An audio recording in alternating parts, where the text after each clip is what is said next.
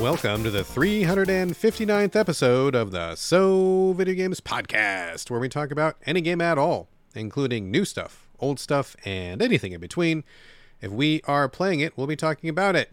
Today we are recording on October 22nd, 2023. My name is Brad Galloway. I am the editor of GameCritics.com, and I'm also the captain of today's one man ship. That's right. My usual co host, Carlos Rodella, is away on assignment, so it'll be just me today, yours truly. So settle in for a nice, cozy chat. We're going to go through a bunch of games, going to go through a bunch of tangents, I'm sure, and hopefully we'll all have a pretty good time. Uh, let's see. Fair warning, I'm operating on just a couple of hours of sleep. This uh, past weekend was quite busy uh, in terms of real life non game stuff and family stuff and work stuff and all sorts of stuff. Too many stuff and uh, I did not get a whole lot of sleep last night. So, uh, a little tidbit about me is I don't drink and I don't use any drugs, but I do feel like if I did, that's probably how I would feel uh, the way that I feel right now. Feeling a little loopy. Not sure that I'm all the way dialed in here, but we are going to do the best we can because the show must go on. Uh, so if I say something weird or if I mash up my words, please uh, have a little grace and just chuckle along with me. Okay, let's do our best here. Let's get right into it. Uh, since this is a solo show, I will start it off with uh, our traditional opening segment. This is a section where I cover random bits and pieces relating to games or the games industry, either directly or adjacently. That's right, it is housekeeping. All right. First up, let's see here. Um, all right, so it was recently brought to my attention from a good friend and fellow podcaster John from over at Gaming in the Wild, which we we pimp all the time. I love John's show. It's a excellent uh, piece of listening. So please go over and listen to his if you don't already, although I'm sure you do, as you are a person of uh, refinement and taste. In any event, um, it turns out that our show, the one you're listening to now, has been basically review bombed uh, everywhere that's listed. I think we're currently sitting at a one star rating which is kind of a bummer because we put a lot of time and effort into this. We really dedicate ourselves towards making the best show possible. Uh, we try to do it regularly. I'm not sure that we've ever missed a week in the last uh, 359 episodes. Maybe maybe we missed like one week, maybe, uh, but we're pretty regular. Uh, basically, it just boils down to Starfield, and basically, just fuck Starfield forever. I'm so tired of that game. I know it's got its fans, and if you like it, that's cool. But the the reason I'm cursing it right now is because we did a show about Starfield a couple episodes back. We got early code, and Carlos and I both played through the game. He finished it multiple times. I did not play it that long. I think I played maybe six hours, seven hours, or something like that. Ultimately, and we put out an episode that was split into two pieces. The first piece was us playing the game uh, before launch, like like on the very first day that we got it, and we got it about two weeks before uh, it was available at uh, retail. So we had you know early early code. Uh, so we talked about our first impressions, and then we saved that portion. And then Carlos played, you know, he played it multiple times. I played a little bit more than I bounced because I didn't care for it. And then we came back and recorded our, you know, quote unquote final thoughts um, I didn't have a whole lot more to add, but Carlos definitely talked about the end, you know, the end game and what he thought of the whole thing. And we published that as a two-part podcast that was smushed together. So the first half of the show was what we thought on the very first day. The second half of the show was what we thought two weeks later. And people were annoyed uh, because Carlos ultimately gave that game a 6.5 out of 10. Uh, personally, I think that was a little bit too high but it is what it is. And people who were angry at that went back and kind of intentionally obfuscated what we did. Um, they took some clips out of context from the first half of the show and tried to make it seem like we quote unquote reviewed the game after only playing for a couple of hours, which we didn't do. It says that in the show notes. We were very clear about what that show was about and clearly no one listened to the show because you would have found out pretty quickly that's not what we did. But people were really salty that the game got a low score and so they tried to make us look like we were villains which it just it was just completely false. Nothing nothing was true about it whatsoever. So after that happened um, we got tons of hate uh, via twitter uh, via email via comments that were left at gamecritics.com where the show is hosted Uh, and lots of people, you know, it was usual, really unsavory comments. Um, but it was pretty clear that nobody bothered to listen to the show. Everybody was throwing it in our face that we dared to review the game after four hours, which we totally didn't do. Uh, so anyway, the other knock-on effect of that is that we got review bombed, and I don't check the review uh, scores or the ratings for the show very often. But once John brought it to my attention, I checked them out, and it was kind of a bummer um, that we had a lot of like one stars and stuff. So, uh, anyway, I say this uh, because if you like the show, if you listen to the show, if you're here listening to my voice right now and you have a moment, it would be great to just uh, have someone leave a review uh, wherever you listen to it. I'm not making a specific request as far as platform goes, but if you got a minute, just like, you know, maybe go to a show, give us a rating. I'm not asking for a five star rating because I find it personally irritating whenever people ask for five stars or nothing. I mean, give us what you think the show deserves but uh, hopefully it would be more than a one. And uh, I mean, I guess if you think it's a one, then go ahead and leave a one, I suppose. But I would just like to get more honest reviews up about the show because it just sucks that once people review bomb you, unless there's a very, very special circumstance, no one will do anything about it. Like you can't really complain about it. You can't have ratings removed. Um, it's people just don't care. So I guess if this happens, see what happens, and tough luck. So life isn't over. The show's gonna go on. Um, you know, we are basically a volunteer operation, so it's not gonna like impact our income or anything like that. It was just kind of personally disappointing. Uh, but again, I guess not surprising since I've been on the internet for a long time. I've been in games reviews for a long time, so I know how this goes, and I guess I should have predicted this. But whatever. Anyway, long story short, if you like the show or if you're listening now, and if you don't mind, if you got 30 seconds, please leave us an honest review. And that would be very, very much appreciated just to kind of balance out all the bullshit review bombs we got. So there you go. Thank you very much for that.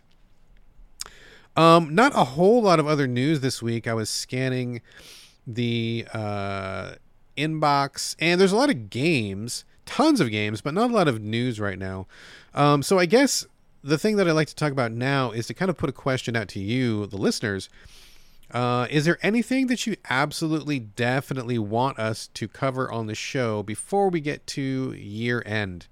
Uh, it's already almost the end of October, which means only about two months left in the year before we have to really kick out our annual Game of the Year or Top 10 Games of the Year show, which I always look forward to. It's always a very exciting time. Um, but there's just been so many games this year. I'm looking at uh, this week's script I had to actually boot two games from the agenda today because I just didn't have time. Uh, I will get to those later on in a future show. They won't be gone forever, but that's just kind of been the story for a while now. Um, ever since uh, I think last month, when everybody decides that Q4 is the time to release every single game on Earth. Uh, not a great idea, folks. Not a great idea for exactly this reason. We just don't have enough time. Um, even if I had like 10 more people working for me at Game Critics, we still couldn't cover all the games. So I ranted about this a couple episodes back. If you want to go back and catch that uh, that rant, I believe it's in one of the uh, housekeeping sections where I talk about why it's such a bad idea to release all the games in the world in Q4. But no one listens to me, or at least they haven't yet, and that's exactly what we're we're looking at right now. So. Uh, this is my long-winded way of saying if there's any particular game, whether it's an indie, whether it's uh, AAA, whether it's anything. I mean, let us know if there's something that you're just you really, really want to get my take on, or maybe you want Carlos's take, or maybe you want us to like double up and give you uh, two opinions on something. I'm looking at what's left for the rest of the year, and it's just jam packed. So if you have something that you'd like to cast a vote for, or anything that you've been dying to hear, uh, maybe there was something from a couple months back that we never got to, or maybe there's some indie that we haven't heard of, or something like that. Anything let us know what you want. I can't make any promises, but we will do our best. We want to keep our listeners happy.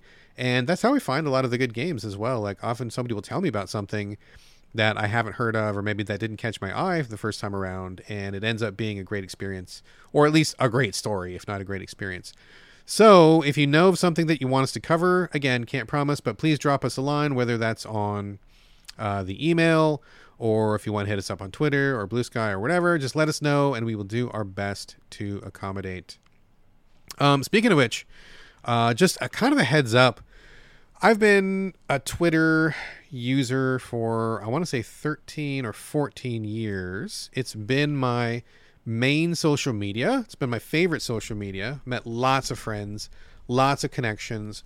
Lots of doors open for me thanks to Twitter. Um, I met so many great people, had so many laughs and so many cool things. I mean, yeah, there's some shit about it. Yeah, there's some bad stuff about it, just like any form of social media or just like people in general. It's not always sunshine and rainbows.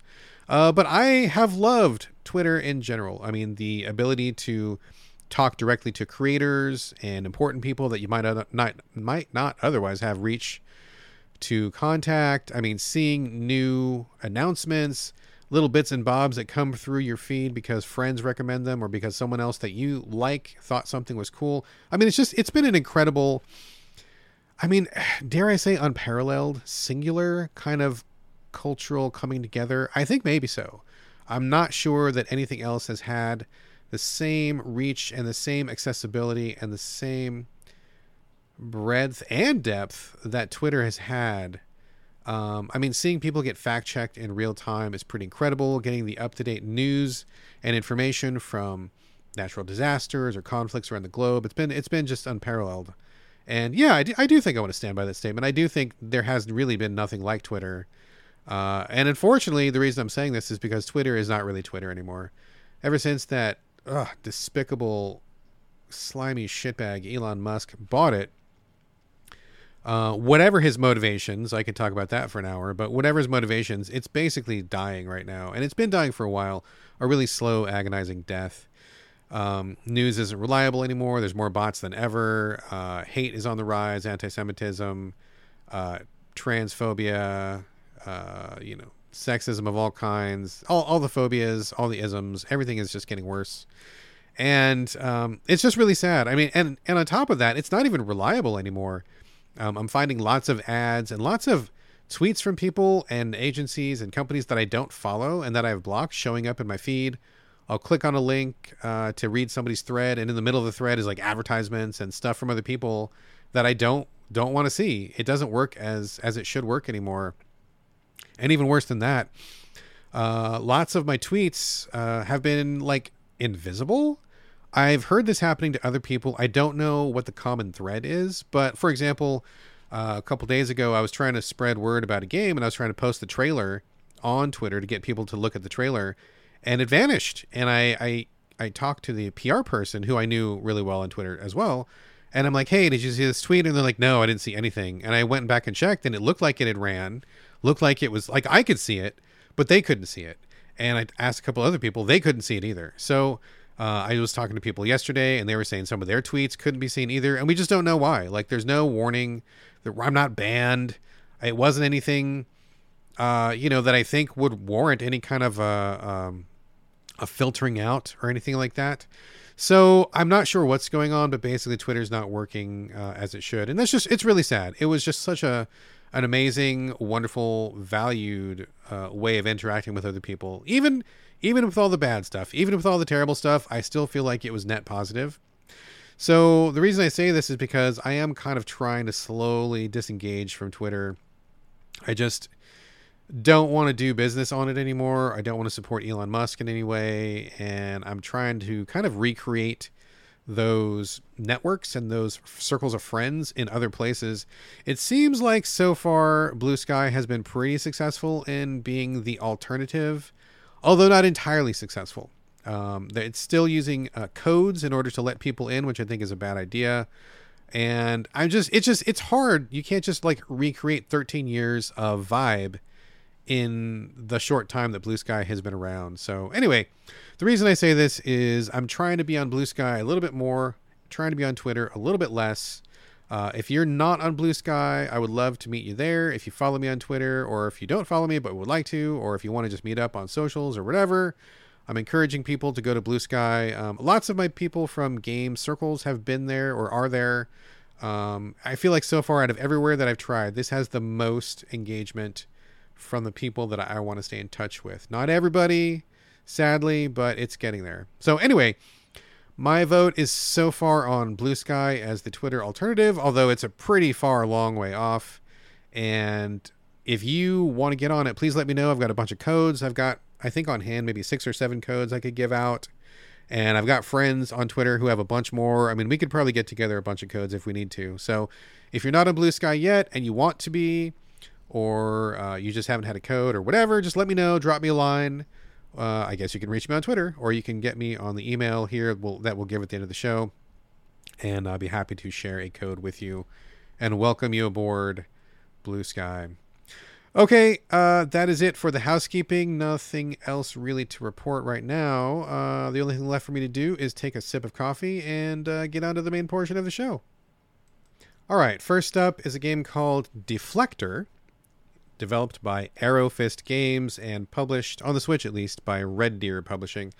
And I really do like Red Deer a lot. I don't hear people mention them too often, but almost every game they put out to me is worth looking at. So, uh, just a quick shout out to Red Deer. Uh, go over to their, you know, their gamography, their website or whatever. Check them out. There's probably something there that might appeal to you if you are a regular listener of this show. Uh, full disclosure: we were sent a code for this game by Red Deer, so thank you very much for that. This is a top-down, real-time action roguelike or roguelite, I suppose uh, where I don't even know what's going on, but it's pretty cool. Uh, the graphics are very like bright and full of neon colors, and they're kind of pulsing energy. It looks really sharp. I love the look of it. The setting is that it's some kind of experiment. I'm not 100% sure exactly what's going on, but basically you start off as a as a person uh, or a thing, a shell maybe that looks like a, a humanoid in shape. You've got a little shield on your left arm and a big, big, big, huge boomerang on your right arm. And uh, you're talking to a computer that kind of looks a little bit like GLaDOS from uh, Portal they it talks about oh this is the experiment and we're kind of researching something something. I'm a little hazy on on what that is but i definitely like where it's going. I, haven't i haven't unlocked a lot of the story yet. I get the feeling we're going to learn more as we go as we go further but basically that's good enough to start. And what happens is you go into a uh, a top down level. You are carried along by like a little water bear uh, like those little those little creatures that can survive like the void of space. I know there's like a, a fancy uh, scientific name for those guys, but uh, so you must be small, right? Because water bears are tiny. And so what this suggests to me is that we're doing some kind of like research on like the microscopic scale or submicroscopic maybe. Uh, anyway, so you go into these levels and there's like four different worlds. You can choose whichever one you want to go to. Once you get to the world, there's a map. You can choose the nodes. It's very like Slay the Spire, very um, typical for the roguelike genre lately, where you see the route ahead of you. You can see uh, what lies. Like sometimes you'll get a node that has enemies. Sometimes there will be an event. Sometimes there will be a shop. Sometimes there will be a surprise. Uh, you know, pretty typical if you've played a lot of the the roguelikes lately or roguelites anyway. Um, and that's fine. That's not a criticism at all. I think that structure works really well for this genre. So I'm glad that they stuck with something that worked. So you pick your uh, area, you go to it, and the hook of this game, as you might guess, since it's called Deflector, is you are deflecting. It's not exactly parrying, although it might as well be parrying. Uh, but I will say, as everyone knows, I am kind of really allergic to parrying these days. I've had just my fill of it. I think a lot of uh, Souls-like games these days are just leaning too heavy on parrying, and not very many games get it right. Uh, I am happy to say that Deflector gets it right. Uh, I think that the the parry that you uh, use, it's used to reflect like usually enemy bullets. Um, as you're walking around these levels, uh, you you parry them, and I think the parry window is great. You can parry quickly, so like if you miss one, you can probably bust out another one real quick again. Uh, when you parry something, it goes back to the enemy and it damages them if you're pointing the right direction, which I think is great. And that's kind of the whole hook of the game is that you have your main weapon, which is a boomerang, which does direct damage, but also you're going to spend a pretty fair amount of time reflecting bullets. I don't want to say it's a bullet hell because it's not, but there is definitely a bullet hell flavor going on. But I think it works. I think between the top down perspective, the neon colors, uh, the roguelike structure and the good parry window. Like it's, it's a reliable parry. Like I'm a person that's not great at parrying, and I can parry like basically every single time in this game, which I think is great. That's exactly what it should be. So I think it works really well. I think the action is really fast. I think the controls are tight. Um, the premise and the setup is really intriguing. I'm, I'm curious to know more about this subatomic universe that we're in here.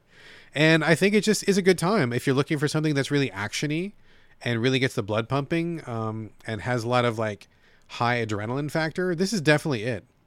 Uh, the things that I would complain about uh, number one, I'm playing it on the Switch. And for about a week and a half, I did not think this game worked. Uh, this game has a. I, I struggle to even find the right adjective. It, the, the load time on this game is so beyond what you would ever expect. I thought my Switch was broken. Either my Switch was broken or the game had just permanently locked up. Uh, it just it started loading. It got to about three quarters of the way, and then it just hung forever. And I tried it and tried it. I couldn't get it to load. I, I put it down, came back. It didn't load, didn't load. And so I put a call into PR, and I'm like, "What is going on with your game? Like, I can't get it to load." And they're like, "Well, we know it's a long load, but you should be able to get into the game." And I'm like, "Really? Okay." And so I went back and I just left it. And yeah, it did. I'm not sure what happened, but at some point something tripped and the game did eventually load. I went back and timed it and I I timed the later loading. It was I think four and a half minutes, almost a full five minutes, uh, which is just like it's just straight up unacceptable, folks. I mean, you might think five minutes, so that's not too bad. Well, yeah, it's it's an eternity if you're sitting there staring at the blank screen of your Switch. When you're playing like literally any other game on the Switch and it loads up either instantly or in a matter of like five ten seconds. So I thought this game didn't work and I was really concerned because I just was never going to be able to play this, but it did work. I really, really implore the development team to just go back. You've got to fix that initial load time. You have to. Um, I don't know what's going on under the hood of your game, but I guarantee it's not anything as complex as like Tears of the Kingdom or something like that. You've got to you've got to get this in order because it's just un it's just unbearable, unbearable. Once I got past that, though, everything was good, and I really liked the game, which is also good because that's a long time to sit through.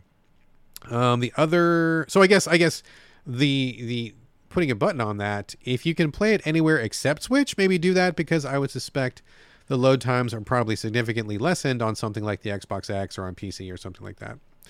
Also, um, another couple little little complaints, minor complaints. Uh, playing it in handheld mode, the text is very small. It's way too small. I mean, I could read it, but it was like not really easy to read. And I wish that they would give you some text size options because I don't want to have to put something in docked mode and see it on my giant TV in order to read the text. Uh, so definitely the text was a problem.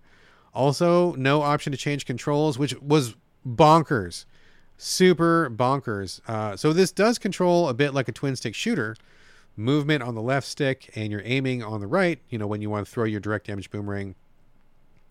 Um, but I it uses the bumpers and not the triggers, and I found that to be pretty awkward on the Switch in handheld mode. And I really wanted to use just the triggers instead. And also, um, when I was using the Pro controller when it was docked, that was better. But still, like you gotta at least give us an option to to change the buttons. That, that's just that's just like a basic kind of have to have. So definitely, I hope they add that to the the menu in the future. Um, one other thing I forgot to mention was after you play for a while, the the characters in the game give you some hints, and you can unlock other types of characters. Now you start with the boomerang character, who is already pretty cool. Uh, but they give you a hint, you follow the hint, and then you can unlock, unlock the next person or next, I don't know, operative or robot or shell, drone, whatever it is. Um, and he's got like a sword, and he does a different kind of parry. He does like a 360 parry, which is pretty awesome. Gives you protection all the way around. But he can't throw his sword, so it means you have to get in closer and do like more direct damage in kind of a melee distance, which is a good, interesting trade off, right? So there's, I think, at least four other uh, operatives that I can unlock. I haven't unlocked those yet, uh, but I've been having a good time with it. I'm looking forward to seeing what other types of characters there are. Uh, but overall, I really like Deflector a lot. I know that I'm like Mr. Anti parrying, but this parrying works really well. I think it makes sense for the game. It controls well. I think the visuals are on point. The aesthetic is really cool. The concept, from what I gather so far, is really cool. Uh, and I like the the roguelike structure of it. There is some permanence where you can unlock permanent upgrades by collecting resources. It doesn't feel like a total grind so far. Um, maybe that'll change in the future, but so far I feel like the price points for unlocking things have been pretty reasonable, and I feel like I'm getting a pretty reasonable amount of stuff from each run. I'm also still like kind of feeling things out and seeing the different levels and seeing the different enemies, and so I'm still learning a lot. I don't feel like I've hit a repetitious grind quite yet, which is good. So I think overall, Deflector is definitely a thumbs up. I'm enjoying this one a lot. And if you like roguelikes, especially if you like the action flavored roguelikes, as opposed to turn based, I think this is definitely one to check out. My only word of advice um, would be to check it out on something other than Switch because that load time is just, it's too much to deal with. And also, I think you'd probably be better served on a larger screen and with a more comfortable controller. So, but other than that, Deflector, definitely thumbs up. I dig it. All right, up next on the agenda is Mechs v Kaiju. I keep wanting to say Mechs versus Kaiju, but it's Mechs v Kaiju, coming to us from Doble Punch Games. This is one that I originally had intended to cover on the Switch, but I had had lots of problems with it, technical problems. It was really buggy, and I had I couldn't get through the tutorial. The tutorial wasn't working and I just struggled with it. I think some of the menus weren't working or something, and I I emailed PR and I'm like, look, I can't even get through this, and there's not really anything for me to even say other than it doesn't work. So they sent me a code for Xbox, and they said give that one a shot, which I did, and I did. So this is a tower defense game, uh, kind of. It's rather than the traditional like looping paths or players surrounded on all sides by by incoming enemies. This is one where you have uh, three mech suits or giant robots on the left side. You have a bunch of kaiju flavored monsters like worms and spiders and bats and giant monsters coming in from the right. And then between those things is the field of play with various hotspots on the field. And on these hotspots, uh, as in most tower defense games, you can put down, you know, different emplacements, walls, uh, saw blades, Tesla coils to shoot electricity, uh, anti-air emplacements, all sorts of things like that. And in addition, there are also spots on the field for your mech suits to move.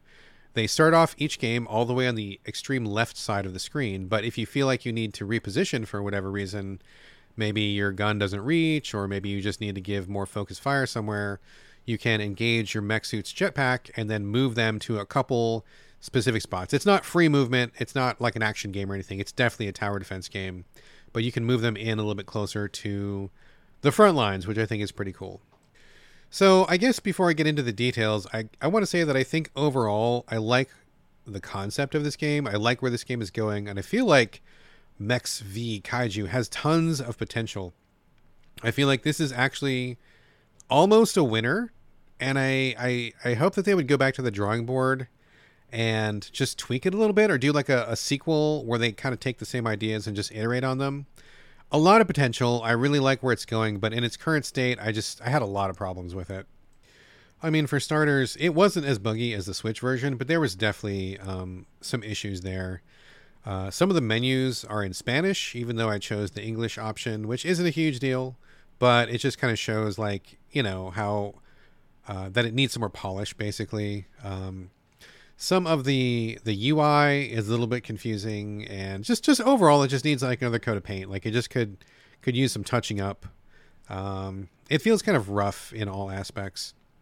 When you have your mechs kitted out and they're in the field and the enemies are coming in i think that's pretty good. Like it's interesting to see them them themselves taking shots the player controls the main mech, and then you have two backup mechs that are kind of functioning functioning independently, which is great. I think that's a good idea. Uh, I think setting up emplacements and stuff and watching enemies throw themselves against walls or get you know fall into pits or something is pretty cool, and I dig that. Uh, but the difficulty ramps up like really fast, and I found that in order to survive, I needed to go back and replay earlier levels and just straight up grind for cash, which is not a great idea. Um, I prefer tower defense games where you can get through each level just by doing the level once. You know, maybe you get a specific weapon unlocked for the next level, or you just naturally earn enough cash to to upgrade things to a decent degree. Um, you know, I, I don't mind having the option to go back and grind if you so choose to, but it feels mandatory in this game. Um, the the jump in difficulty from level to level you know, in one level you'll be fighting, I don't know, a hundred worms, and then in the next level it feels like it's like a thousand, like literally, and it just it you just get way overwhelmed. Um, and you just have to go back and upgrade yourself, upgrade your partner mechs, uh, get better emplacements, upgrade those. And it's just like, it's a cool idea. And I, th- I like the idea of having these robots holding back the tide against all this, this horde of incoming monsters. But grinding is one of my least favorite things to do in any game. And I definitely don't want to do it here. And I certainly don't want to do it like three levels in. I mean, if, if you're like at endgame, the final final uh, battle, the final boss or something. Excuse me, a little frog in my throat there. Um, you know, okay, uh, maybe, maybe. I, I get you want to have like a big finisher. You want to make the player work for a little bit. I mean, I don't want to do that, but I, I would understand it, um, despite my distaste for it. But like, I, I think I was like literally like level three or four, and I'm like, oh my god, I got to go back and I got to play the first two levels again and again because I don't have enough cash and I need to get like better stuff. That's just not fun. It just kills the fun of the game. Um, I really wish they had not done it that way and had just figured out a different difficulty ramp or a different way of awarding um, their upgrades and stuff. And the upgrade tree is like enormous, but it doesn't feel that it's really diverse. What it feels like is it's it's room to grind. I could be wrong because I didn't uh, get that far into it, but I did play it for a pretty good amount of time, and it just felt like okay, there's only a, there's a thousand options in the skill tree, but I'm to have to grind through them all. It's not that I'm really specializing or getting better. I could be wrong, uh, but that was my basic impression. And coupled with the amount of grinding and how soon they wanted you to grind, I feel like was a big kind of tell. And it made me want to bail on it um, sooner rather than later. So I like the concept a lot. I think the the mechs versus kaiju's, the left versus right with the field of battle in the middle. It definitely feels like an interesting spin on tower defense, and it's been a while since I've found a tower defense game on console that I felt like really did something new. Um, I'd have to probably go back to something like maybe like X-Morph or something to, to remember like the last one that really wowed me. Um, and you should check out X-Morph if you haven't already. But at the point that Mechs v Kaiju was released, it feels too rough it feels like the difficulty's off. It feels like they prioritize grind rather than strategy or tactics. And I just am not down with that. So I feel like it's so close, it's painful to me, but it's it's just a no go in its current state. So at the moment, I do have to give it a thumbs down, but I feel like it could very easily be a thumbs up um, if they did some tweaks or just kind of went back to the drawing board on it and just kind of refocused a little bit. So there you go. That was Mechs v Kaiju coming from Doble Punch Games. Next is a game that is perfect for spooky season. It's not Halloween quite yet, and I didn't think I was going to play a lot of spooky games because I just don't in general. I'm uh, I've really lost my tolerance for scares as as I get older. We've talked about it on the show many times, but I tend to avoid um, anything that's like really intense or that has a lot of jump scares. I mean, I'll play something once in a while. Like I'll do like a Resident Evil or something where there's action and you've got guns and stuff like that. But for most spooky games, I kind of nope out because I just I just can't take it anymore, folks. Just full disclosure. But I did make an exception for this one. It's called Vlad Circus Descend into Madness. This one is coming from developer Indies Indiesruption and published by Blowfish Studios. I'm a fan of both of these houses. Seems like a great fit. Um, Indiesruption first came to my attention a couple years ago with their earlier game called Nine Witches Family Disruption. That was a point and click adventure that uh, had some occult stuff. It was like a cult versus Nazis, and you were like an investigator trying to pull the whole thing apart. Uh, great writing, really funny, and it was a great structure to this point and click. It's it's actually one of the ones I hold up as a good example of modern point and click because the puzzles were all pretty quick and light. You could figure them out pretty logically. Uh, the game had a really fast pace. There was limited uh, limited locations, so you didn't really get stuck. If you kind of persisted a little bit, you would eventually find your way through. Had a lot of laughs. I just I really love Nine Witches. It's a great game. If you haven't played it yet, please go back and check it out. It's a good fit for Switch. It's probably a good fit anywhere, but Nine Witches is great. And I made a mental note to myself to absolutely check out whatever Indiesruption did next. And this is it. So, Vlad Circus Descend into Madness. This is again a uh, 2D pixel based point and click game. Different tone, different structure this time, though. Um, it's not funny, like at all, whereas Nine Witches was pretty funny. Uh, Vlad Circus is pretty straightforward. It's a story about a clown, a washed up circus clown who has just recently been released from an asylum where he has been, I guess, rehabilitated or cured and is ready to re enter society. He had a lot of trauma from a fire. The circus that he was a part of had a giant fire. Lots of people died. Lots of people, you know, uh, did not make it out of the fire, and it was very um, traumatic for them. This this clown. A few other survivors made it, but most of the circus died, and he was kind of dealing with this with the help of a psychiatrist. He gets out and gets a letter from the person who owned the circus and says, Hey, we're getting the circus back together. I want you to come back. I know you got out of the asylum, so let's get the gang back together. And our clown has kind of mixed feelings about this. He wants to be part of it again, but he's also still dealing with a lot of trauma and a lot of um, hallucinations and a lot of fear. Uh, it starts off really well, and I will say the the pixel art is awesome. Uh, I really love how expressive it is, and, and the flavor they they managed to get into uh, a small amount of screen. So it, it really works really well. I think the graphics are great. Wonderful pixel art. It's very creepy, very surreal. Um, I think also so so once you get to where you're going, you get to this house, the house of the the circus owner.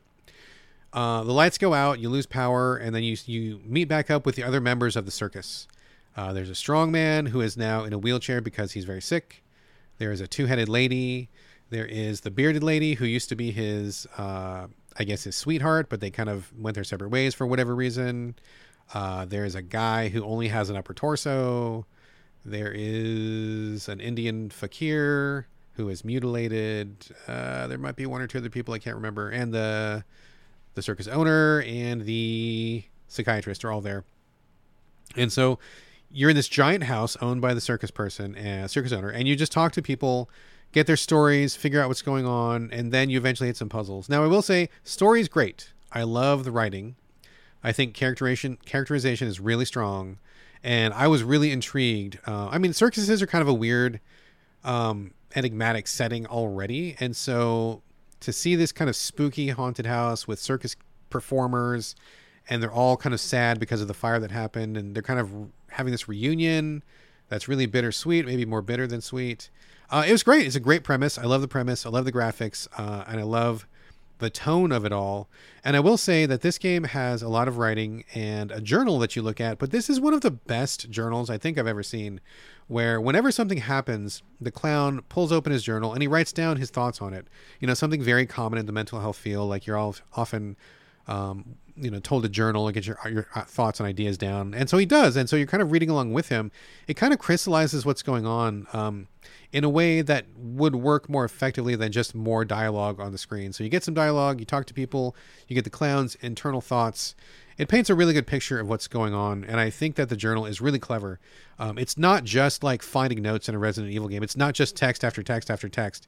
It only pops up at key moments, and it only pops up when there's something really important to say. When he gives you some backstory on a relationship, or if there's like a locked door that he needs to remember, he'll write that down or something. And you can also um, refresh your memory about other characters if you forget who they are or what their name is or something. You can look it up. But an excellent journal. I think that's really, really uh, well done. Um, so I think that's good. And I feel like overall, like I was really in. Like I was like I was feeling the vibe, and I like the setting, and I like this developer. Um, but I gotta say, I gotta be really honest. It kind of lost me about halfway. This is a short experience. I feel like if you're not great at puzzles, probably to take you three hours. If you're good at puzzles, probably take you two hours. Uh, I got more than halfway, and then I kind of noped out, and I'll tell you why. Um, and some of this is kind of particular to me. Uh, I feel like, in contrast to Nine Witches, I feel like some of the puzzles really dragged in this. Like they were kind of, I'm not going to say they were like cat hair, you know, glue, moon logic things, but some of them just felt like there was too many steps involved, and it felt like there was a little bit too much running back and forth in the house. So it's a small game, and there's limited locations, and so they have you going back and forth, which which makes sense, but um, I just I just felt like there was a little bit too much of it. I kind of wish the game had flowed a little bit more, and I wish the puzzles were just a little bit more simple, so they could really focus on what I feel like the game does best, which is the story of these circus people and the clowns. You know, his thoughts, his feelings. Uh, so I didn't care for how complicated some of the puzzles got at the end. I mean, it's they're not the worst I've ever seen by any stretch of the imagination, but I did feel like they were speed bumps when I didn't want speed bumps, and they were a little bit more involved than I would have liked. Um, to kind of make it worse is like you get a lot of items and you can only carry so many, and so I was often like picking up something I didn't know if I needed it, and I needed to make space for something else, so I would go back to like the main uh, room of the mansion and I would drop stuff off. Now, to its credit, you can drop things; um, they'll stay where you leave them, and even better, you can look inside the clown's journal and he'll tell you where he left it. So if you forget, let's say you're uh, you know, you're you're at a far end of the map or something, and you got to pick something up that's more vital than what you've got. You can drop the non-vital thing, and in his journal he'll say, "Oh, I left so and so at the far room," and so you can find it, which is great. But I kind of wish you just didn't have to put things down to begin with. I don't think there's a lot of value gained from running back and forth and trying to remember where you got the item that you left. I mean, like, who cares? Like, like encumbrance, limited um, options in terms of your inventory. I just, I just don't think it brings that much value and I didn't feel like it brought that much value here. There's also combat, which uh, I, I wasn't a huge fan of either. There's a little bit of combat in Nine Witches, but I felt like it was pretty quick. You had a gun, you could shoot somebody. It was just, you know, it wasn't great combat, but you got through it really quickly and it wasn't a problem. But here, um, they don't really tutorialize it very well. And I, it took me a long time to even realize that there was combat. I thought that you were supposed to be running away from things all the time. Uh, but actually, you can do things. Uh, you find a knife, and these rats that are like in the kitchen will bite you. And I got bitten by them a thousand times.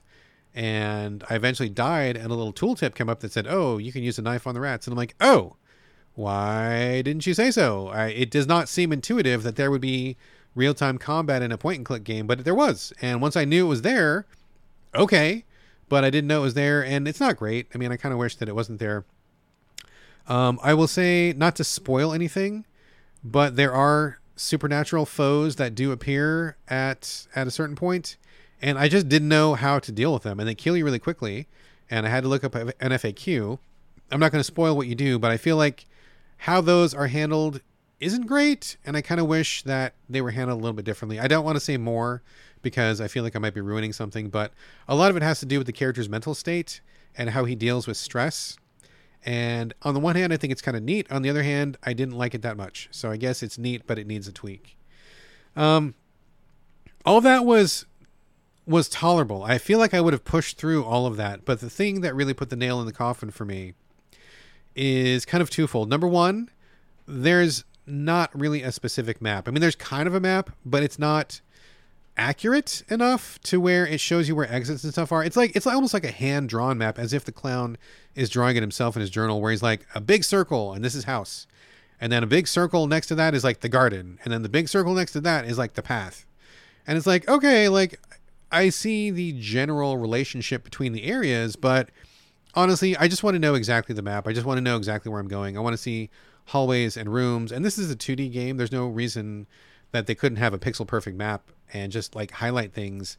I want to see where the door that is locked is. I want to see where the wagon is that I need to get to in the woods. And so that was that was a bummer. I don't like games that don't have maps. But the thing that really killed it that worked in conjunction with the lack of a map was that you have a lantern. It is a kerosene lantern. And I didn't realize it ran out of fuel for a long time. Uh, so I was walking around doing stuff. This is fine. And then the, the fuel ran out and it was dark. Now, you still have a very, very tiny sphere of light around you, but there are many places in the game where it's basically pitch black. And it took me a while to figure out where the kerosene refill was. And then I was like, well, I just don't even want to refill this. It's a drag. Why do I have to keep going back and refilling this? Like, I, I just don't think that there's value in it. And it was annoying to have to go back and constantly top up my kerosene. Not to mention that there's enemies around it. Not to mention that you can't just warp back there. It's not like in a very central location. And so it was just it was like really annoying. And I was like, I don't see what the point of this is. I don't know if it's to uh, build up tension or make you scared of getting getting stuck in the dark without enough kerosene or something. But I did not care for it, and I just felt like it was a drag more than anything else. And I wish that they had not done that. So I hate to be so down on it uh, because I think it gets a lot right, and I think there's a lot to like about it. But just for me in particular, um, all those little bumps kind of got to me, and I just wasn't having as much fun as I was hoping I would. Um, so yeah, kind of a down note, but I do think that this game has a lot to offer. I think a lot of people out there would really enjoy it, especially if you are still doing stuff for spooky season and you want to look for something new to play. Uh, Indiesruption definitely have some real talent. Um, and even though this one didn't land with me specifically, I still would call myself a fan, and I'm definitely looking forward to what they're they're going to do next. So we shall see. That was Vlad Circus Descend into Madness. I played it on the Switch. I thought it was a fine fit for Switch. I think it's on uh, other platforms as well. All right, next up is another one from a developer that I've had my eye on and that I've been following Saltsea Chronicles uh, from developer. Oh gosh, I apologize in advance. I don't know how to pronounce this. It's like Die Gute Fabrik.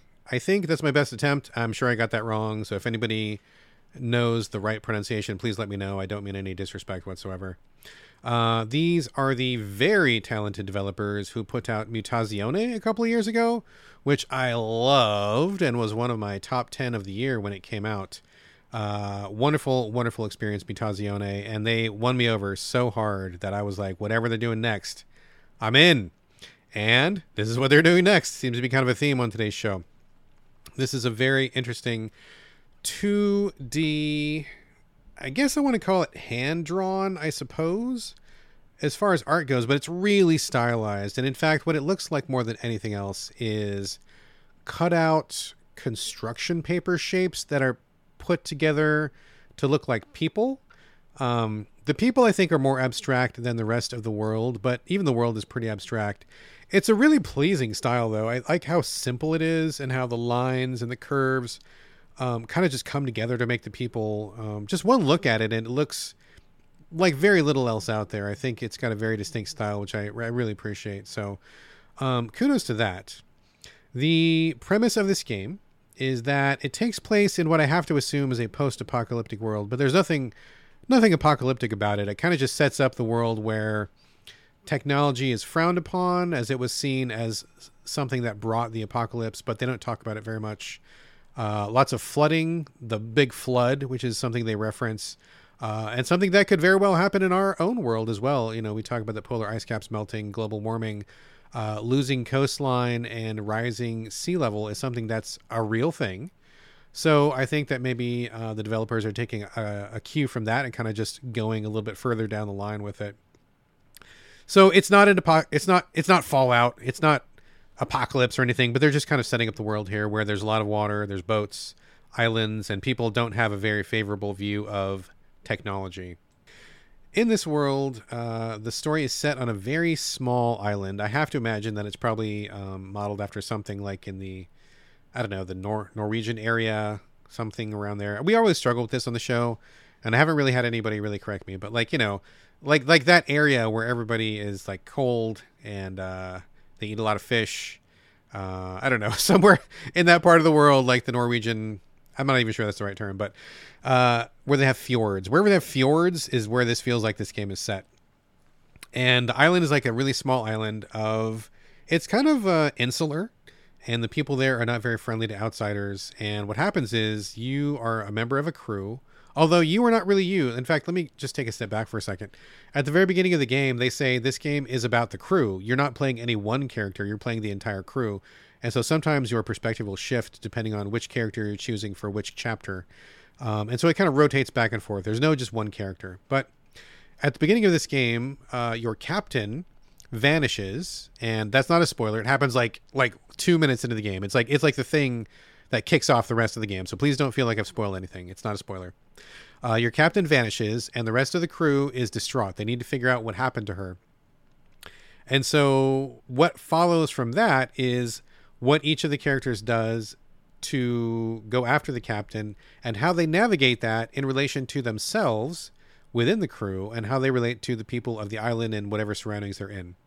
So, for example, um, the captain was partners with a lady who has a baby, and now she feels abandoned and she's got a baby to take care of as a single parent. Uh, one of the crew members was an older woman, and she's like, "Oh, it's all good. Like I'm just gonna roll with it. It's it's not a big deal. We'll figure it out." Um, one person is a younger person who got a lot of guidance from the captain, and so they feel a little bit lost in terms of their purpose and the reassurance that they had that they were a valued member of the crew. Um, the other person is a historian and they're just very curious about what's going on. They want to figure out the mystery. So they're kind of approaching it analytically. So everybody's got a different perspective and different personality. And those sometimes work together and sometimes they clash. Sometimes when you choose a dialogue, uh, it'll offend somebody else, or sometimes it'll endear them to you. And you kind of have to figure out what you want to say and in, in who, in what context who's there, how's it going to be taken. That goes uh, even more so for the island because you have to think that not everybody was a fan of the captain, not everybody is a fan of the crew.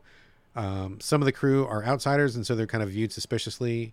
And you know, how do you navigate that aspect as well? Now, I don't want to make it sound like this is a huge like visual novel. Everything is reading, everything is um, choices. I mean, it kind of is, but also kind of isn't. So what I mean by that is there is a lot of reading. This is definitely, I mean, it's definitely on the visual novel side of things. Um, but you don't have tons and tons of choices. Like for example, whenever you are faced with discussing something with somebody, you usually only have two choices, or at least two choices so far. So you're kind of like choosing a branching path. You don't have to parse through a million different choices. It's not like that kind of a game. So it does feel like you're a little bit limited in how you interact with people. And I will say also, I do find this particular aspect a little bit frustrating. Um, I feel like the presentation of this could be a little bit better. There are some uh, accessibility options in the menu, but for example, when uh, you go in the very first uh, section of the game, when the captain's disappeared, it's the historian goes after her, and then you get to choose one more crewmate to go with you. And I chose the radio operator, who's a little bit insecure. As we go into the town, it'll be my two characters on the left, the townsperson on the right, and then you have a dialogue. And there's an outline on your characters to say who is talking at that time. It's not super obvious. I wish they would have kind of like done it a little bit differently. Maybe had that be a little bit more animated or maybe um, put someone to the front rather than having them be side by side. The outline is okay. I increased the outline to make it more visible, but it still is not super great. And also, sometimes when you're doing the dialogues, it's the context is just not enough. Uh, so, for example, you'll have your two characters on the left talking to the person on the right, and in the middle is the dialogue choices. And let's say you're talking about, you know, something on the island, and the choices will be like chicken and loneliness. Like you only get like one word. And I don't know who is saying that and about what and to who. You just have to kind of blindly choose a word, which feels a little bit weird to me. Like I feel like I would, would want to know which of my two characters is saying this, but you don't know before that, and it, I just it feels like kind of a miss. I'm kind of confused by that. Um, so you kind of just have to choose what you choose, and whatever happens, happens. I've had a couple of instances where I'm like, oh, that's not what I thought that meant, or whatever. Um, but it's not it's not terrible. It just seems like a strange thing, and I'm not sure if it's intentional. I kind of feel like it's not intentional. Like I don't feel like that's how they meant to go with this. So that's kind of hitting me in a weird way, and I don't know that I care for that very much. But I will say that the story is quite interesting, and I think that the interplay between the teammates is very interesting as well. Um, the first adventure on the island where you start off was pretty good. Uh, lots of talking, lots of examining things, but it's all it's a lot, but it's also pretty quickly paced. Like it's very rarely more than like a paragraph or even like just a couple sentences, and so you can click through things as much as you want. And in fact, there's a lot of optional reading. Um, I'm being very thorough because that's just the kind of person that I am. But if you didn't care about like flavor text, if you didn't care about, um, you know, not missing little side quests, or if you were just like, I just want the main story and that's all I want, you could buzz through this pretty quickly because the um, the dialogues that are meant to move the story forward are marked like with a star, so you can see those. Uh, the flavor text is like a dot, and then there are other dialogues. I forget. There's like speech bubbles. You can kind of tell at a glance what's what. And I'm doing all of them. And if you do all of them, there is a pretty fair amount. But if you just don't care about those things, or you just like, you just want to like boom, boom, boom, give the main points, you could hit the progress story, progress story, progress story pretty quickly, and it would go a lot faster. So that's kind of on me. Uh, but just know that you have a choice between really soaking in what's in there, you know, learning about the birds of the island and learning about their cooking techniques and learning about their traditions, or you can just be like, fuck that, where's the captain? Let's go, let's get on the boat and go. So you've got a choice there. Uh, but but either way you go, you're definitely gonna have to do reading. Reading is the main interaction of the game, and I'm kind of wondering if there's gonna be more than that. Um, going back to Mutazione for a second, one of the things I thought was so brilliant about that was it follows very much the same template. Love the paper cut characters, lots of talking. You're on an island, so I think there's definitely some similar themes here. But what was brilliant about Mutazione was there was a mini game where you had a garden, and so you would talk to folks for a while um, hear their stories, learn about their troubles, you know, just kind of kick it with them for a little while. But as I got tired of it, like I would talk for a while and be like, okay, I don't want to talk anymore. I want to do something else. That's when you could bounce to the garden and you would plant, plant seeds and move plants around and you would try to like optimize your layout of the garden. And I thought that was really brilliant because it wasn't super in depth. It wasn't like this huge thing, but it did give you something to look forward to. It gave you something to work on. And it was a good break between the dialogue sections. So, in that sense, I think it was really um, well considered and a good balance between doing something and also just talking. Um, now, in Saltsea Chronicles, I don't know that we're going to do the same thing. I think that maybe there's a little bit of a, an issue here because the side activity that I've seen so far, and granted, I'm very early, this is like 1.5 chapters in. Um, the side activity seems to be a card game, and I'm like, no, because it's got these rules, and I didn't think the UI was great, and I gotta be honest, I didn't fully understand all the rules, and I'm like, I don't want this to be the activity. I want something just like lighter and more approachable and something I can dip in and dip out of. And I'm sure if I learned the rules of the game, it would be okay, I guess. But I, oh, I kind of don't like when developers do this because I'm learning your main game. I don't need to learn a secondary game. And I'm not really a big fan of card games in general. Uh, boo, hiss. Uh, okay, that's fine. Whatever. I'm just, I'm just being honest with you guys. I'm just, I'm not a big fan of card games in real life or in in video games. So to, I, I'm hoping that this card game is not the the respite activity because that's going to be a bummer. I skipped the first one because I just didn't want to deal with it. Kind of made me reminded me of Gwent a little bit, where I loved The Witcher Three, did basically every single side quest in the whole game except for the Gwent stuff because I just didn't care about Gwent and I didn't want to bother with Gwent and I didn't want to learn Gwent. And I had a very good time otherwise. And I feel like that's probably going to be true here, where I don't want to learn the card game, don't want to bother with the card game. I will probably have a pretty good time, but I wish there was something else besides the card game. Maybe there is. I don't know yet, but so far um, I haven't found it if there is something there. Um, so I will say it's kind of a slow burn. I feel like the first section was pretty slow, lots of reading. It was pretty. It took a while to get going, and now that I've gotten to the ship and I'm out on the open ocean and we're getting in hot pursuit of the captain, things are picking up. But I definitely feel like this is going to be one of those. You got to just like live on the vibe. You got to be interested in the crew. You've got to be interested in in the dilemmas that they face, and I think that I will be. Um, I'm just hoping it picks up just a little bit because it is kind of slow so far. But I do like where it's going. I like what I've seen so far, and I'm still in for sure. So this is just very early look at Saltsea Chronicles. Um, I have faith, and I'm willing to extend that faith to these developers because I thought Mutazione was brilliant, and I have a feeling this is going to be brilliant too once I crack it a little bit. So that's it. That's my early first look at Saltsea Chronicles. I will probably report back on this one later. So far, um, tentative thumbs up, but you got to just be prepared for a lot of reading on a little bit of a slower pace. Um, all right, one more game in the script, and then I'm going to bounce here. All right, um, final game of the show is Cyberpunk 2077 Phantom Liberty. I know we talk about it all the time, but I'm playing it all the time. It's taking up a lot of my time, and I need to get some content out of it. Plus, I really like it, so we're going to talk about it one more time. If you're sick of hearing me talk about it, I don't blame you. Uh, but honestly, I'm not sick of talking about it. I, I do think there's a lot to go into and a lot of stuff that we haven't covered on the show already. So let me just dig into this for a minute. Uh, because gosh darn it, I'm like 60 hours into this game and it's killing my productivity in terms of life and the show. And I need I need to get some podcasting out of it. Otherwise, uh, what am I even doing here?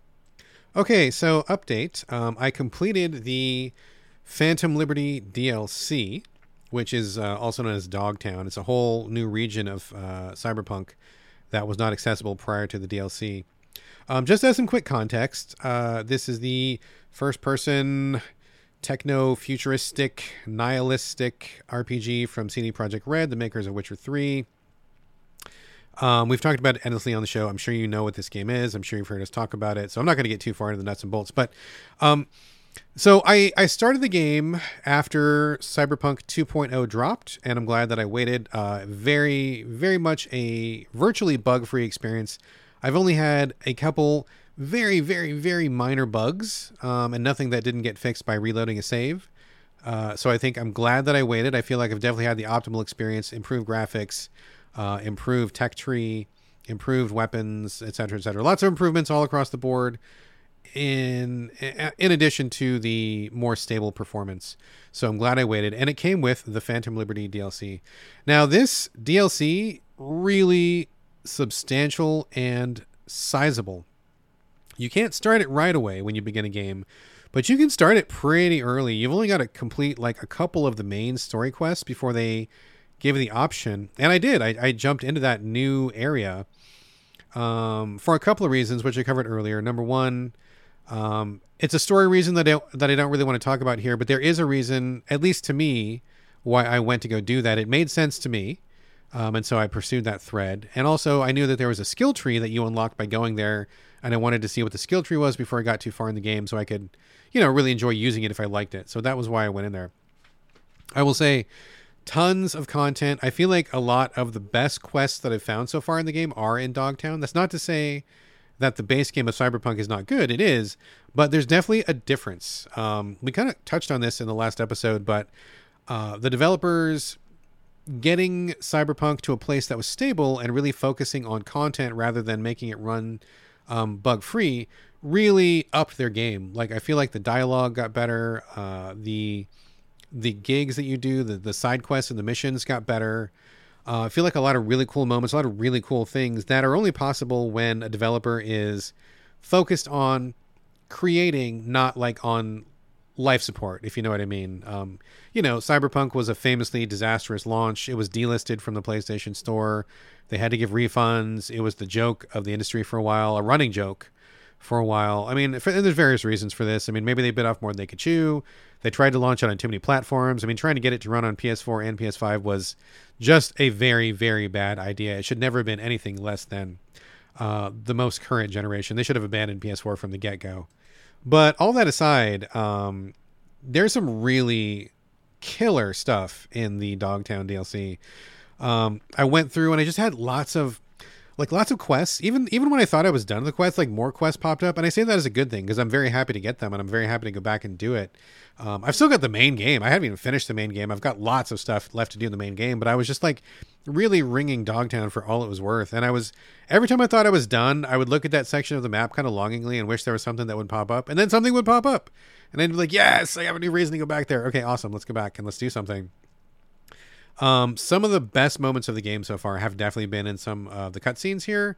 Uh, we talked about the concert last episode, and when I got to the end game of the main uh, storyline in Dogtown, some really cool decisions. I, there was a few moments where I was like, I had to put the controller down, had to think about what I wanted to do, had to think about the character I was playing and what I had seen and how it was going to play out. And you know, there's multiple endings to basically every quest, and and even more so here um, this is not a spoiler, but I heard some people say that depending on what you do in Dogtown, can give the main game overall a brand new ending. So there's definitely some considerations to be made. You didn't want to rush through that. So I, multiple times I would put my controller down and be like, "Oh Jesus, what am I doing? What am I doing? What's happening? What do I? Uh, I can't. I can't decide what's happening. Ah." Uh. And that's great. I love having those moments because it means I really give a shit. You know, it's not like a game where I just click X and do whatever because I don't care it's I really did care. I really did want to see what was going to happen to these characters. I really did want to see how things were going to play out. And uh, full disclosure, honestly, going to be real honest with you, I did look at an FAQ a couple times because sometimes I was like so paralyzed with um, with with with choice paralysis. I was like, I need some help. I need somebody to tell me how it's going to go out. I don't care that it's cheating.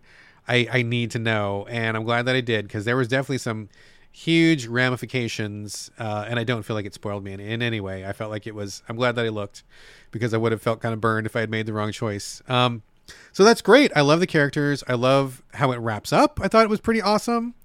Uh, I love just the people that I met and how it influenced the rest of the world. And I feel like it's really choice. Like, like if you played Cyberpunk and you you played it before the DLC or 2.0 dropped, and you're not sure if you should go back. I mean, dude, some of the best stuff the best stuff is in this DLC. It's almost like it's almost like the Witcher DLC, where some of the best stuff in the Witcher, uh, even though Witcher was a fantastic game, maybe even my favorite game of all time, uh, some of the best stuff was in that DLC. Like some killer moments, some killer scenes, some killer concepts, some killer events. Uh, you just didn't get the full Witcher experience unless you played those DLCs. And I kind of feel the same way about Dogtown and Phantom Liberty. Like if you didn't play Dogtown, I mean, you missed out. Like like undoubtedly missed out. You need to go back and play that. It's really excellent stuff. Um, and and to be frank, when I rolled credits on the storyline in the Dogtown DLC, it was so satisfying. Like I kind of felt like I could have just left it there. Like I kind of could have walked away from Cyberpunk and felt like I had a complete experience, which is really saying something. Is I probably got like 30 or 40 hours left of the main game, right? But I'm like, man, that kicked ass. That felt good. I like what happened. It was just amazing, and uh, that's not a feeling that I have very often. So I just want to like give a shout out to the Phantom Liberty slash Dogtown DLC. That is the shit. Also, Cyberpunk is really great, and I love it. And uh, I don't know that it's going to top Witcher for me because Witcher is just pretty fucking phenomenal. But man, Cyberpunk is definitely up there, and we are going to be talking about it at the end of the year. Uh, I was having some discussions with some reviewer friends who were kind of on the fence about whether they should include it or not. And I got to say, so not only did I not play it before, so it's a new experience for me this year, I do think when I'm reading up on the notes and talking to people, the 2.0 experience is a significantly different experience, not only in terms of bugs, but in the skill trees, some of the quest lines, and how some things are handled in the game. Not night and day different, but it feels significantly different. And then you take into account the the Dogtown DLC, which is some of the, the game's best content and how it can actually alter the ending. I feel like for me, um, this does qualify. It's definitely going to be in the running for 2023. Um, if people don't agree with that, if they think it shouldn't be counted, that's totally fine. I, I respect all views uh, when it comes to this particular aspect of reviewing. I mean, some people draw a hard line, some people don't. But for me, uh, I'm going to go on record as saying I count this as being in the running for 2023. It will come up in my discussions at the end of the year, guaranteed. Um, and so that's where I stand on that. Um, only one other thing to mention is that I was kind of talking to Carlos offline, um, kind of texting back and forth with him while he's on assignment, and I have to say I'm a little bit worried about CD Projekt Red. Now, I just gushed about them. I gushed about The Witcher, gushed about Cyberpunk. I love them. CD Projekt Red definitely is a fantastic developer. I love what they're doing, but I'm a little bit concerned because they announced that Phantom Liberty Dogtown DLC is the only DLC that's going to be coming for Witcher. They said this is it. We're done working on this. This game is complete nothing else to look forward to. Play it now, enjoy it, and then we're going to move on. Number one, that makes me sad uh, because I feel like there's a lot of things you could do in this game. You could have at least one or two more really substantial DLCs, and I would easily and happily come back to them. I feel like there's a large world that there's just just waiting to be scratched, and we I feel like like even though I've already put like 40 50 hours in this game, I feel like there's still more to do, more to go. There could be more to explore. So it makes me sad that there's not anything coming, but the reason I'm even more concerned about this um not only because I feel like they're leaving content on the table, is that I don't want to see them do a repeat of Cyberpunk's launch. So, you know, Witcher 3, they they worked on it for a long time, poured a lot of resources into it. They polished it for a long time. Um, when it launched, it, as far as I'm remembering correctly, like it launched pretty okay. I think there was a few patches and stuff like that, but nothing like disastrous. It was a pretty well received launch, if memory serves. Not the case with Cyberpunk 2077, which I just said was like the joke of the industry for like a long time. And I'm a little bit worried that now that we've seen them come to grips with their engine, come to grips with the content, with the masterful stuff we just got in the Dogtown DLC, I kind of wish they would just hang out here for a little while longer. Um, they don't have to worry about the engine anymore. They've got it under control. They don't have to worry about creating assets. They've got that under control. All they have to do is worry about crafting more interesting quests, more interesting adventures, more good dialogue, more good characters to interact with. And that's what they do best. I kind of want them to not go back to square one with Witcher 4 because uh, that's what they announced they're going to work on next. I want them just to hang out here and just really give us the good stuff. Kind of similar to how when you get to the end of a console generation, that's when the most proficient, the most accomplished games come out. Like anything from the end of the PS4 era is like the best stuff on PS4. Anything from the end of the PS3 era is the best stuff for PS3 because developers have come to grips with the engine. They have all the tools, they know all the workarounds, they know all the shortcuts, they know all the bugs, and they're just focused on doing content rather than how to make something work, how to get the frame rate up, how to get these uh, textures to render properly or whatever. And I feel like they're leaving Cyberpunk too soon. Um, and so I'm a little bit concerned that they're going to put this away. They're going to go to Witcher 4 and we're going to have a repeat of of Cyberpunk. Now, I'm sure that they all have been burned to a degree to which I can only imagine. I mean, I've experienced failure and embarrassment in my lifetime, and there's definitely some things that I wish I could go back in time and fix, and maybe I would make a different choice and undo, or I wish I could like Eternal Sunshine myself and forget a few things. And I'm sure that those things are like basically nothing to like how intense it must have been for the team at CD Projekt Red when Cyberpunk blew up. I mean, it's got to be an order of magnitude anything worse than I've experienced in my life, probably. Um, but that said, and, and so I'm sure they're they're interested and they're very invested in not repeating that, right? But I just have to be a little bit concerned because they're going to be swinging for the fences with Witcher 4. You know they're going to be. There's going to be a lot of expectations. They're going to be they're going to be going hard, and I just I want them to really focus on what they do best, which is characters, content, writing, and not to do another one of these launches where it's just barely holding together, where they're going to try to hot fix it later, where they got to get it out the door because of investors or whatever.